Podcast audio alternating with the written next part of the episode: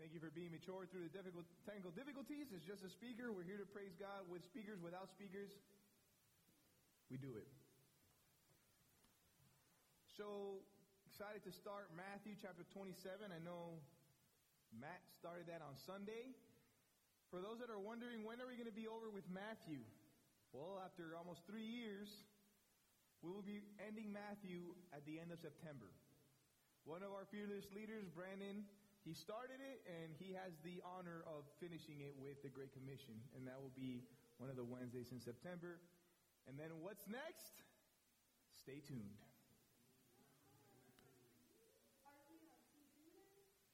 Open your Bibles to Matthew chapter 27. Today we're going to focus on verses 11 through 14. Title of the message of today is Jesus before Pilate. I just realized I never gave you guys a title, ever. I don't even think I put it up there, too. I do? Oh, yeah, yeah, I do. It's the first slide. Got it. Okay. How many of you have ever been accused of doing something that you didn't do?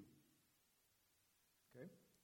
Maybe I don't know, it was one of your siblings that went to your parents and said, Mom, so and so said that you were the meanest mom ever. That, Mom, my brother hit me, or my sister hit me, or they don't want to share, or they took the front seat and it was my turn, or they didn't do their chores. I know that doesn't happen here because, you know, you guys love each other to death, but if these false accusations came to your ears, if you heard that your siblings were saying this to your parents, the majority of you would probably get mad and react and defend yourself and say, no, no, mom, that's, that's a lie. I did this, I did that. You would defend yourself. That's human nature. It's natural to want to defend yourself if they're being accused falsely. Now, let's change the context. In this context, you're in a courtroom. And it's not your brother or sister that's accusing you. Now it's the government accusing you. It's accusing you of wanting to overthrow the government. You know you're innocent. Is there an echo? Do you hear an echo? Or is it just me? Maybe we can put a little bit down. There. So it's the American government coming after you, and the prosecutor is charging you and giving you um, one accusation after the other, after another, after another, and you say to yourself, well, what's going on here, right? It's the federal government. You can possibly be facing prison, life in prison, even death for wanting to throw, overthrow the government. So what do you do? You want to hire the best defense lawyer. Talk to O.J. Simpson, right? When the judge asks you, what is your plea to all these allegations and accusations? What are you going to say? You know you're innocent. You even have proof that can set you free. So what do you do? Well, as a human, the only logical answer is, well, you say not guilty, right? You want to clear your name and not die in prison or by the electrical chair. But today, you will find and we will read that the Son of Man, Christ, the God man, he faced similar accusations of wanting to overthrow the Roman Empire that reigned over Palestine and Jerusalem. He could have claimed that he was innocent because he was. He could have showed them proof that he was innocent because he was. But he stayed quiet. He stayed quiet to fulfill a greater plan and thank God that he stayed quiet to fulfill that plan because that plan is the plan for our salvation. Let's begin reading today's passage in Matthew chapter 27, verses 11 through 14. The Word of God says, Now Jesus stood before the governor, and the governor questioned him, saying, Are you the king of the Jews? And Jesus said to him, It is as you say. And while he was being accused, by the chief priests and elders, he did not answer. Then Pilate said to him, Do you not hear how many things they testify against you? And he did not answer him with regard to even a single charge. So the governor was quite amazed. So we finished all the events that took place on Thursday of the Passover week. We finished that with Peter's denial. Three times Peter denies Christ. Then on Sunday, we started chapter 27, which we begin Friday of the Passover week. And we'll be going over until the end of Matthew all the events that occur on Friday of the Passover week. And the first event Matt, that Matt actually taught over quickly was verses 1 and 2, when now Jesus is going from the trial when he's at the hands of the Sanhedrin or the Jews, and now he's being delivered to the Roman authority, Pilate, the governor. He quickly introduced that, and we're going to go back to that in a second. And then he focused the remaining of the time on what Matthew records as Judas's remorse. Judas's remorse that it wasn't really true repentance because he took his life. He took his life. So today we're going to dive more into the continuation of verses 1 and 2 of chapter 27, and specifically we're going to look at this. The two responses of Jesus before Pilate. Jesus' responses before Pilate. The first response we're going to look at is Jesus' affirmation. And we're going to find that in verse 11. And the second response we're going to look at is Jesus' self-control, verses 12 to 14. The theme is simple tonight. Kind of copy Brandon when he taught while Jesus was under the, the Jews' trial. Jesus is Christ, Messiah, King of kings, and Lord of lords. Jesus is the Christ, the Messiah, the King of kings, and the Lord of lords. Let's begin by looking at the first response, Jesus' affirmation in verse 11. Now Jesus stood before the governor, and the governor questioned him, saying, are you the king of the Jews? And Jesus said to him, It is as you say. So to better understand, now Jesus stood before the governor. Let's go and recap a little bit of what Matt taught you on Sunday. Verses 27, verses 1 and 2 of chapter 27. Now when morning came, all the chief priests and the elders of the people conferred together against Jesus to put him to death. So the result of Jesus' trial in front of the Sanhedrin was they're going to put him to death. And they bound him and led him away and delivered him to Pilate, the governor. He goes from the Jewish authority to the Roman authority. We see that the Jews wanted to kill Jesus, but they legally couldn't. As Matt mentioned, they had been trying to find a way to kill him. When he raised Lazarus from the dead and he was super, he was getting popular, his name was being recognized. Remember the triumphal entry? People knew Jesus, Hosanna, the King of David, because he had done this miracle. And Matthew, Matt read John 11, 47 through 48. Therefore, the chief priests and the Pharisees convened a council and were saying, What are we doing? For this man is performing many signs. If we let him go on like this, all men will believe in him, and the Romans will come and take away both our place and our nation. And from then forward, they tried to find an, a time to get him killed. So now, Jesus is in front of the Sanhedrin, and they find an accusation that could lead to his death. And this accusation, they accuse Jesus of blasphemy. Let's just review real quick what Brandon taught a couple of weeks ago in Matthew 26, verses 63 to 66. But Jesus kept silent and the high priest said to him, I adjure you by the living God that you tell us whether you are the Christ, the Son of God. Jesus said to him, You have said it yourself. Nevertheless, I tell you, hereafter you will see the Son of Man sitting at the right hand of power and coming on the clouds of heaven.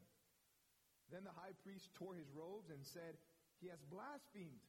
What further need do we have of witnesses? Because until that point, all those witnesses that came, they couldn't, they couldn't stick any accusation on Christ.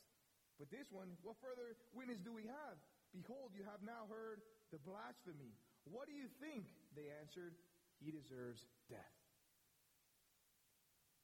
And they're not wrong. According to the Jewish law, those considered guilty of blasphemy were to die. Leviticus 24 16. Moreover, the one who blasphemes the name of the Lord shall surely be put to death. all the congregation shall certainly stone him, the alien as well as the native.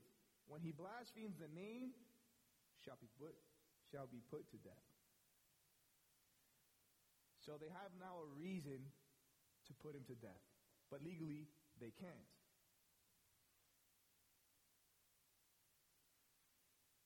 Matt, Matt asked another question to you guys on Sunday, and it was a pretty interesting question. Why go to the trouble of going to the Romans? Why couldn't they just kill him secretly?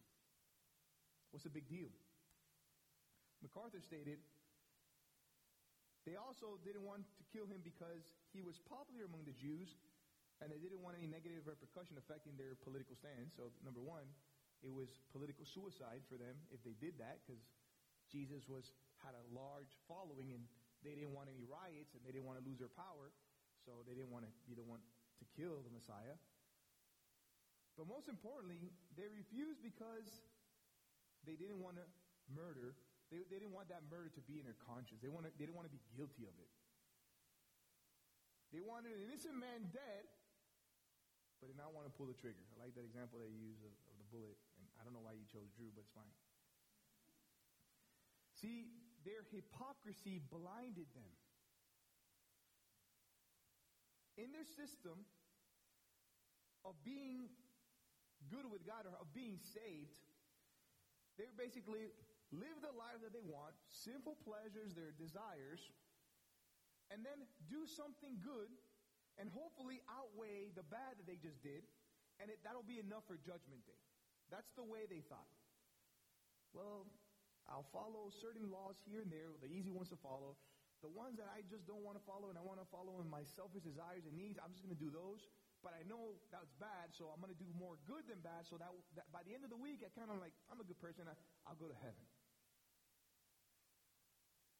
In this case, they knew he was innocent, but wanted to kill him. Why did they want to kill him? They, Jesus made him look bad all the time. He took away his authority. He exposed their hypocrisy. They were tired of Jesus calling them out. So in their mind, they say, well, if the Romans killed him based on the accusation of, oh, Rome, you know, he wants to be a king, you know what that means? Then they would kill him, and the guilt wouldn't fall on them, it would fall on the Romans.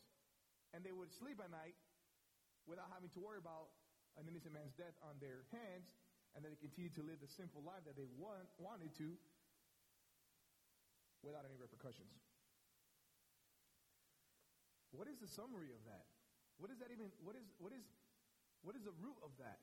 Of why the Pharisees lived that way and why some of us today live that way?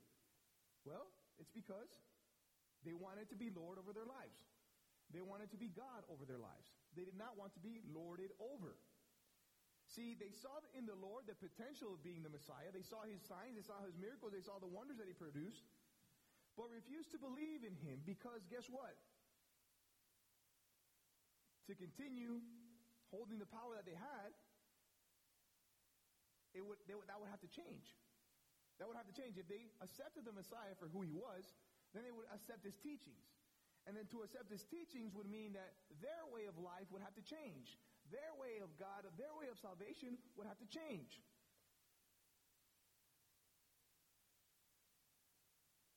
If that had to happen, then they would have to truly repent, truly change, and ultimately be lorded over. Remember, they weren't expecting a, a spiritual savior. They were expecting a physical savior who was going to take away the Roman oppressor so they can continue to live in their sin, to continue to hold the power that they had, to do what they pleased, and then do some good deeds here and there, and at the end of the day, I'm good with God.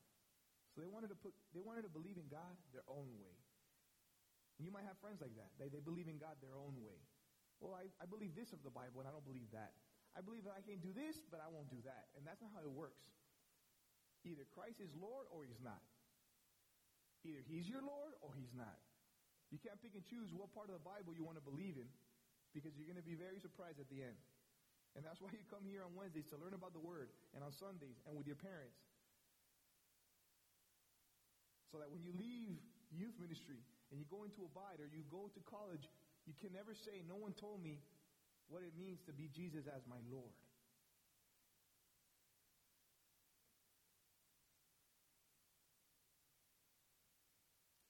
So that's why they bring him to Pilate.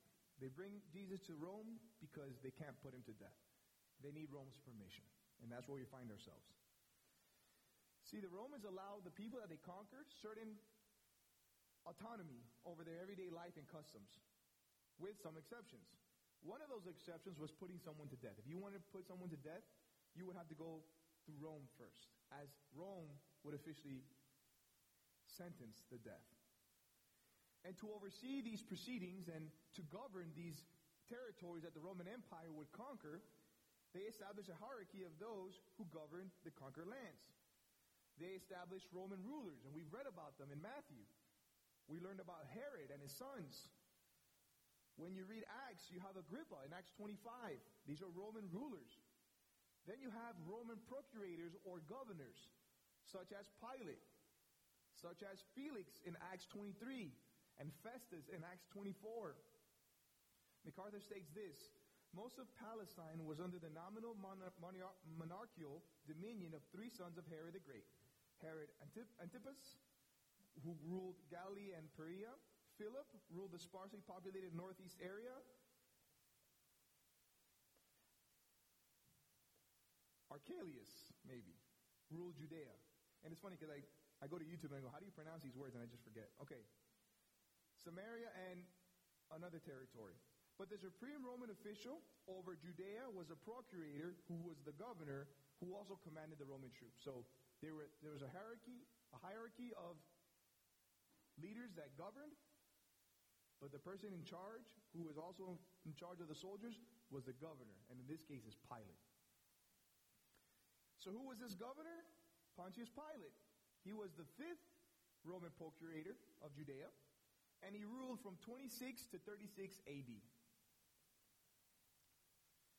God had ordained him to be the governor who would sentence Jesus to death, and God ordained the Roman Empire to be the government in place that would allow the type of execution that Jesus would face, which was death by a cross.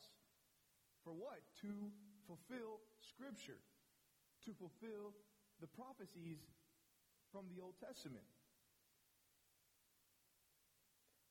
God has strategically placed this government in power.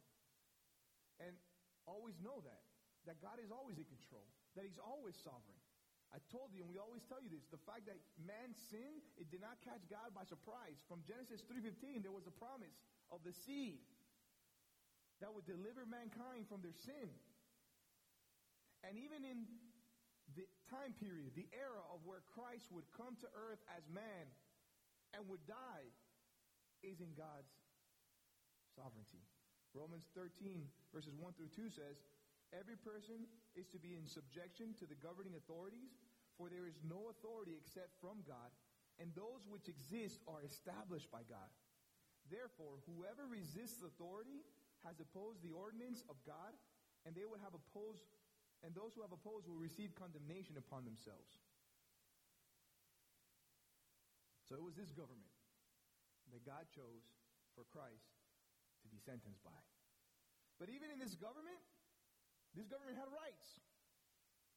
And before they put someone to death, they heard them and they questioned them and they gave them um, an opportunity to defend themselves. This is what Pilate does. He questions him. He gave Jesus the right to defend himself. Pilate basically says, Look, I'm, he- I'm hearing the ruckus of the Jews and I'm hearing all their complaints because he dealt with them all the time. But let me hear the one that's actually being accused. Carson, D.A. Carson states, in Roman trials, the magistrate normally heard the charges first, questioned the defendant, and listened to his defense, sometimes permitted several exchanges, and then retired with his advisors to decide on a verdict, which was then promptly carried out. So this was the, this was the Roman law. Let's see what he has to say. Let's ask some questions. Once that's done, let's go with my advisors and we'll see what the sentence is going to be if he's innocent or if he's guilty. So what does he ask Jesus? And the governor questioned him, saying, Are you the king of the Jews? Are you the king of the Jews? That's weird. Because we just read in Matthew that that wasn't the accusation. What was the accusation? Blasphemy. Right? That's what the, the Jewish Sanhedrin was accusing of him. Blasphemy for calling himself the Son of God. So where does Pontius Pilate say, Are you the king of the Jews? Where does he get this? Well, Luke tells us. Luke chapter 23, verse 2 says, And they began to accuse him, meaning the Jews, saying, We found this man misleading our nation and forbidding to pay taxes to Caesar, and saying that he himself is Christ, a king. Okay, so now we know why Pontius Pilate asks him that. Asks him that. But were any of those accusations true? Did really did Jesus really prohibit the Jews from paying taxes? We learned about that. No, he doesn't. In Matthew 22, verses 21, they said to him, Caesar's. When he asked, whose coin, whose face is on that coin? It says Caesar's. Then he said to him, then render to Caesar the things that are Caesar's, and to God the things that are of God. What does he tell when, he, when he's talking about if, you, if, if somebody asks you to go one mile, go with him too? Remember, that was referencing Roman soldiers. If a Roman soldier asks you to go with him for one mile to carry his weapons, go with him too. Jesus is not, he's not causing any insurrection. He's not telling anyone to not pay taxes to Caesar. But why? So why do they mention this specific accusation saying, hey, Pilate, watch out. He wants, he's calling himself king. Because that would mean what? That Jesus would challenge the authority of Rome and could potentially lead an insurrection like the ones that they've had to squander. You remember the Zealots? the ones that wanted freedom from the, from the Romans. Remember, one of the apostles was a zealot himself. And that's what they lived for. They wanted independence from Rome. Calvin, John Calvin states, nothing could have been more odious than this crime to Pilate, whose greatest anxiety was to preserve the kingdom in a state of quietness. Pilate didn't want any of this to happen under his watch. So by them coming and saying he wants to be king, it would get Pilate thinking, hold on, we got to do something about this because we cannot let that happen. I cannot afford a riot under my watch. They knew that the blasphemer accusation wouldn't stand, so they manipulated the situation to have the Romans label him a traitor. So, what does Jesus respond? He affirms what Pilate is saying. And Jesus said to him, It is as you say. The Greek word for say here is declaration. So Jesus is basically saying, it is how you just have declared it to be. I am king. What is the theme of the book of Matthew that we've been learning about? Jesus is king, right? What does Matthew do throughout the entire gospel as he's writing it? What is his, what is his, what is, he, what is he trying to do? What is he telling the Roman Jew that's reading this letter? What is he, what is he doing? He's trying to what? Persuade that, hey, Jesus is king. Stop thinking of that physical savior or physical king. He's a spiritual king. And let me show you why. He's the one that uses all the Old Testament references to prove his point. Spiritual king, spiritual king. He is king. Repent and believe.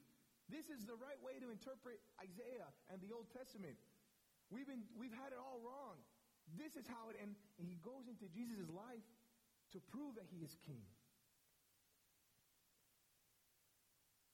Jesus, just as he told us in Sanhedrin when they asked him, he tells Pilate, he's king.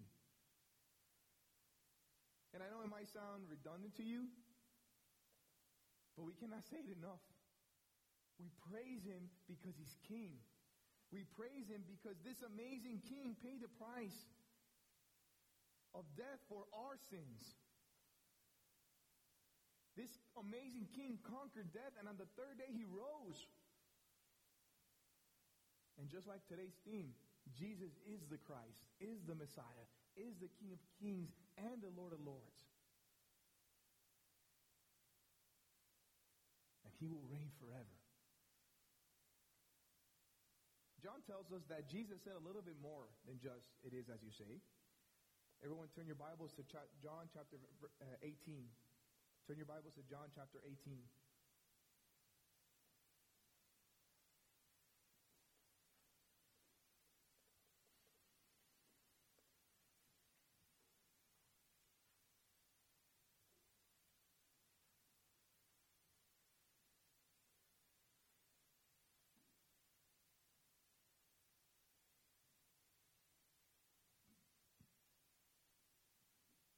The Word of God says, Therefore, Pilate entered again into the praetorium and summoned Jesus and said to him, Are you the king of the Jews? Jesus answered, Are you saying this on your own initiative, or did others tell you about me?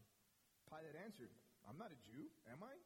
Your own nation and the chief priests delivered you to me. What have you done? Jesus answered, My kingdom is not of this world.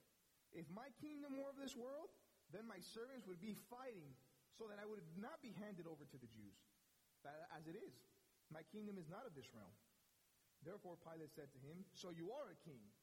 Jesus answered, You say correctly that I am a king. For this I have been born, and for this I have come into the world to testify to the truth. Everyone who is of the truth hears my voice.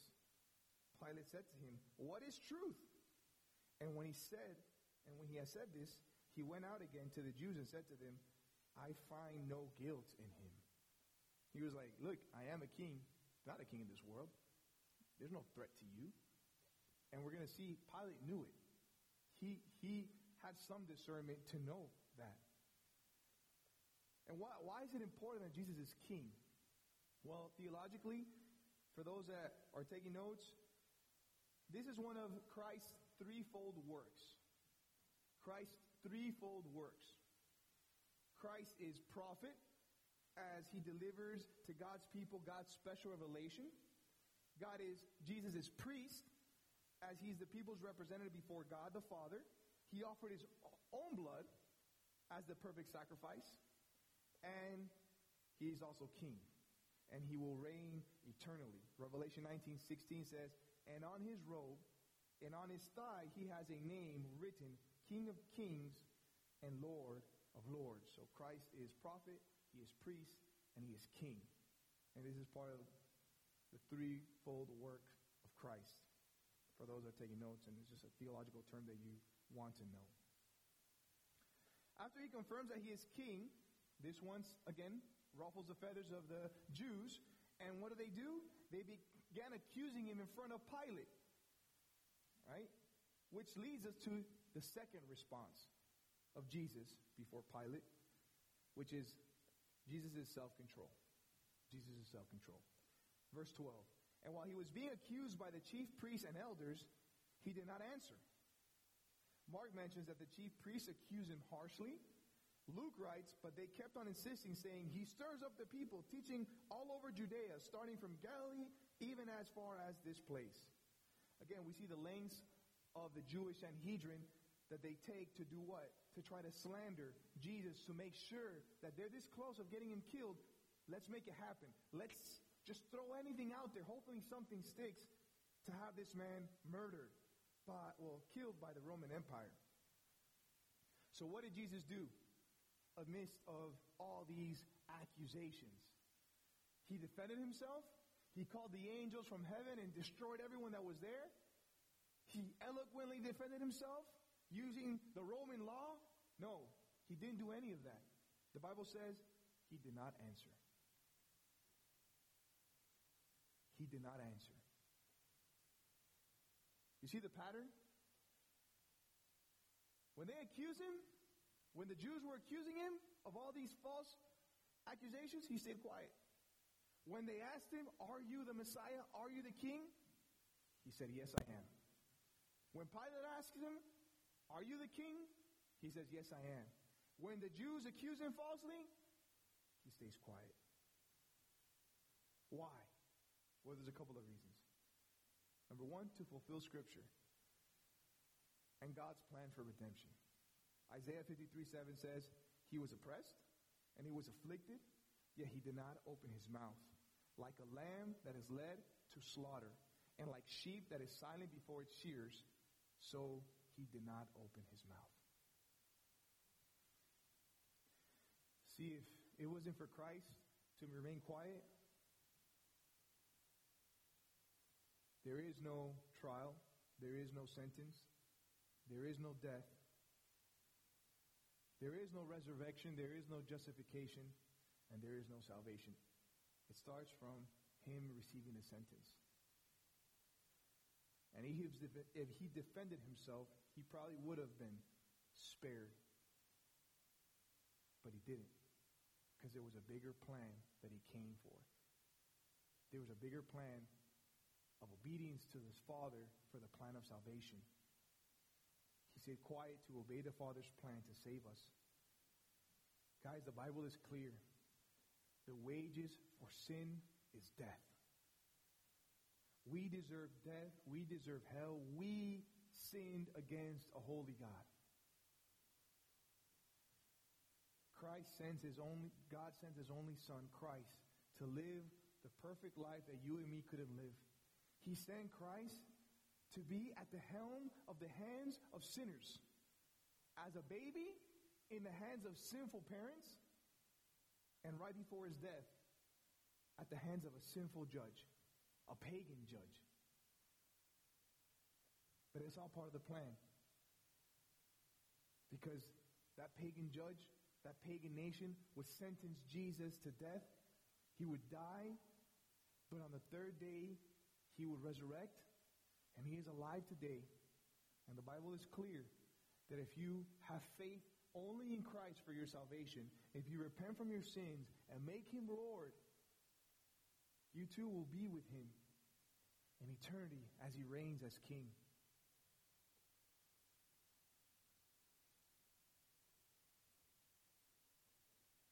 The wage of sin is death, but the gift of God is eternal life in Christ Jesus our Lord.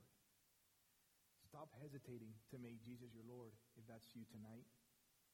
Don't be like the Pharisees trying to fit Jesus in the mold that you want him to fit in. Well, I want to do this. I know the Bible says I don't, but I want to do it because it feels so good. Ah, this whole idea, I can ask for forgiveness because God is merciful and He just forgives me all the time. And I just, and I can just, you know, do better, do more good than bad, and I'll be saved. Or, yeah, I, I like this Jesus, the one that's more tolerant to other people. And that's the Jesus that I want to believe in, not the Jesus of the Bible. You become like the Pharisee who put him to death. Stop trying to make Jesus fit in a mold that you want him to be in. But guess what? Jesus is Lord whether you like it or not. And he will reign whether you like it or not. And you will bow your knee whether you like it or not. In this life, in heaven if you're there, or in hell, you will bow your knee to the King of Kings and the Lord of Lords because he is the King of Kings and the Lord of Lords. Another reason why he didn't answer was to set an example for us. What do you mean by that? 1 Peter chapter 2 verses 21 and 23, the context of the letter for 1 Peter is the church is being persecuted. And Peter is writing this letter to those saints to stand firm in the midst of trials. And he says, For you have been called for this purpose, since Christ also suffered for you, leaving you an example for you to follow in his steps, who committed no sin, nor was any deceit found in his mouth, and while being reviled, he did not revile in return. While suffering, he uttered no threats, but kept entrusting in himself to him who judges righteously. The example to trust in God who judges righteously. To be a light and to be light and salt in the midst of persecution. The day could come, guys, that we will be persecuted for our faith in this country. Like many brothers and sisters around the world are being persecuted right now. Just and this letter would make a lot more sense to us because we're going through it, right? And what does Peter tell the church that was being persecuted then? And he tells the church today, trust in the Father's plan because he who judges righteously is in control. And not only in that extreme case, but even in a practical case, when you are accused falsely with by your siblings, by your teacher, by a, by a youth leader, by your parent, by whoever, emulate Jesus' example. Respond slow to anger. If you if the, the truth is the truth, then it's always going to come out. So there's no reason why to get angry. And love, like Christ loved. And you can be salt and light in that moment, saying, "Hold on a second, I'm falsely accusing this person. This person not even making a fuss out of it. What does this person have that I don't? Well, it's because Jesus is my Lord, and the Holy Spirit indwells in me, and I want to follow Him, and that's why. See, Pilate couldn't understand how Jesus wasn't answering back and wasn't defending himself. So then, on verse 13, then Pilate said to him, Do you not hear how many things they testify against you? Jesus is hearing. He's just simply exercising self control, but he's hearing everything. He's also knowing what they're thinking. The Greek for testifying against you is to bear witness against someone to, in order for them to prove them guilty. They're not just saying little things, they're accusing him of grave actions. And not just some horrible action, many horrible actions. And what was Jesus' response in verse 14? And he did not answer him with regard to even a single charge. So the governor was quite amazed. Again, Jesus kept silent. He, done, he did not answer to any of his accusers. This reaction amazed Pilate. MacArthur states, he was amazed because he knew the Jews would not bring an insurrectionist to him to be persecuted. He knew that the Jews hated Rome and would have gladly allowed him to stir up the crowd and would allow, gladly allowed him to cause certain deaths. He was amazed because he knows Jesus was innocent. He knew the evilness of the Jews. He'd been dealing for a while. The Sanhedrin, especially, not the Jews in general, the Sanhedrin. He knew that. But did this amazement cause him to repent and be saved? Pontius Pilate? No. We know that he's the one that gives the official sentencing to Christ's death. We're going to look at that in a couple of weeks. And we know that Christ did not do this to impress the Roman governor. He did it to obey his Father and to die for the world's sins. This was part of God's predetermined plan before the beginning of time. He would stay quiet for you and me. He would receive that sentence for you and me. Sad that Pilate could discern that he was an innocent man, but he could not discern that he was a son of God. Some of you know that Christ is Lord, but still don't want to bow the knee. Don't be like Pilate and end up in hell where it's too late.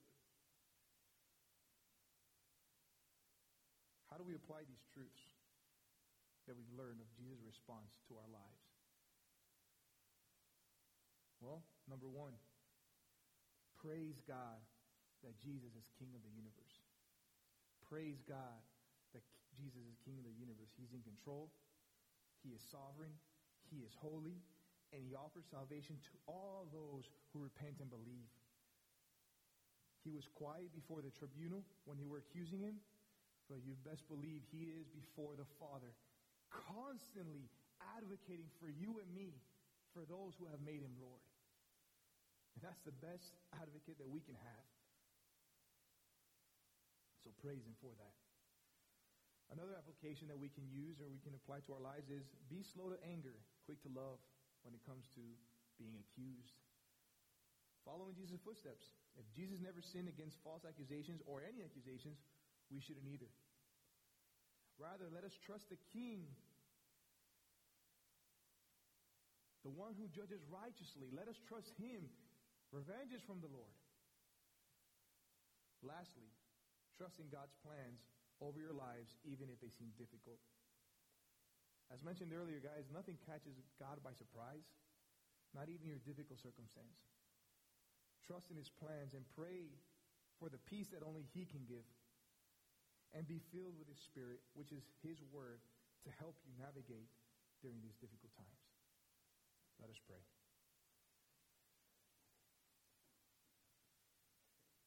God, we praise you for being King. We praise you for being Lord. We praise you for going to the cross and dying on our behalf. We praise you for your plan of salvation. We praise you for having self control before a governor who was accusing you or people who were accusing you, falsely accusing you, and you did it for us. We praise you, King. Father, help us be like you, slow to anger, quick to love. We know that under any circumstances, there's no reason to ever want to sin, or it's okay to ever sin. Help us be like Christ, And Father, help us trust in you as we go through difficult times. Just as Jesus was going and living through a difficult time of being accused, and he trusted in you, help us trust in you, God, and know that you're in control of all of our lives. We worship you. It is in your precious name that we pray.